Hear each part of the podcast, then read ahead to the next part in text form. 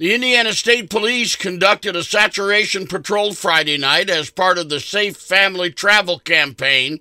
They targeted dangerous and impaired drivers on Highway 41 in Vanderburgh, Gibson, and Knox counties.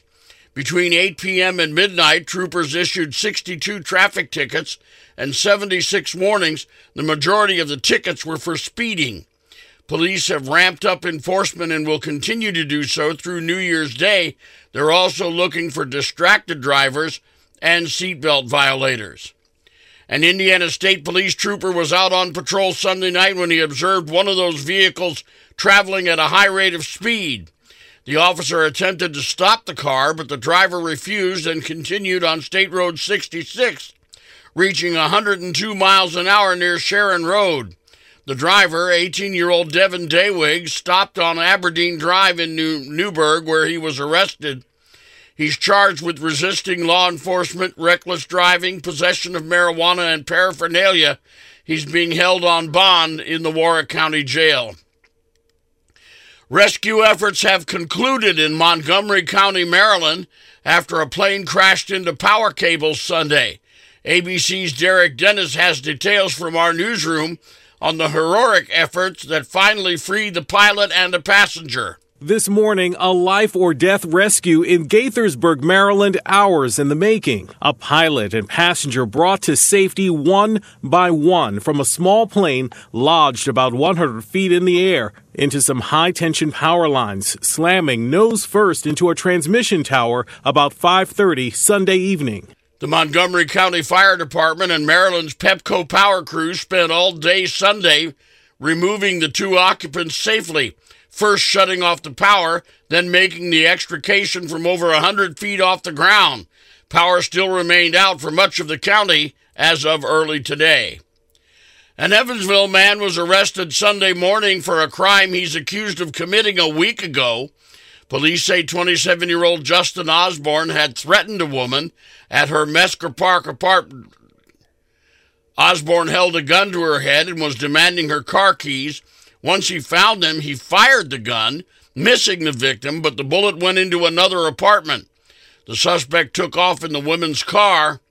Officers say Osborne has a criminal history and had been an active warrant out of Spencer County. He was booked on new charges, including several drug possessions, robbery, and auto theft. Urgent cares and emergency rooms seeing a crush of patients and the so-called triple-demic of flu, RSV, and COVID-19 ramps up with colder weather. ABC's Trevor Alds at the New York City's Children's Hospital with more. Data from HHS shows nationally pediatric bed occupancy remains the highest it's been in the last 2 years, with 78% of beds filled. 3-year-old Ella Rose was in the ICU with RSV for nearly a week. It was horrendous. I hope no parent has to go through it. It was terrifying. And the RSV threat is playing out amidst an earlier and more severe start to the flu season. The hospitalization rate the highest for this time in the season in more than a decade, and some experts warn this may just be the beginning.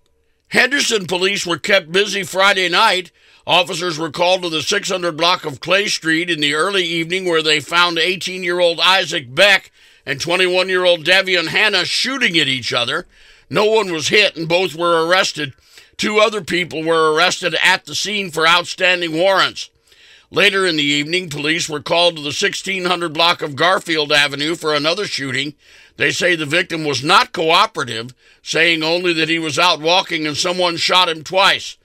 The victim was taken to the hospital. No arrests have been made in that incident. Evansville police were called to a Tippecanoe Avenue business Sunday morning to find the owner restraining a man he said was trying to steal his truck.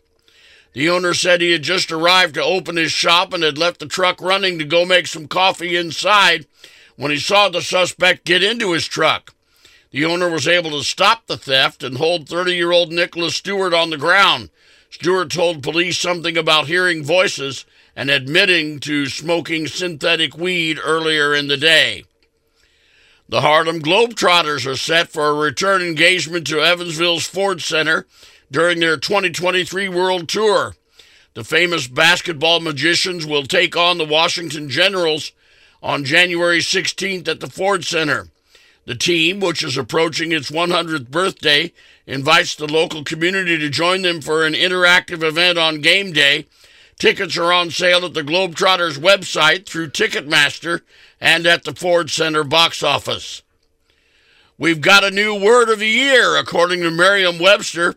ABC's Sherry Preston promises she's not trying to manipulate you into believing what it is. It has its origins in an old black and white film about a man trying to convince his wife she's going crazy. The film is called Gaslight, and in 2022, gaslighting, the verb, is Merriam-Webster's word of the year. Lookups for gaslighting were up 1,700% over 2022, according to editor-at-large Peter Sokolowski. The top definition, the psychological manipulation of a person, usually over a period of time, that causes the victim to question reality, leading to a loss of confidence, self-esteem, and mental stability, just like that old film. Sherry Preston, ABC News. You're listening to the News at Noon on 104 FM, WIKY.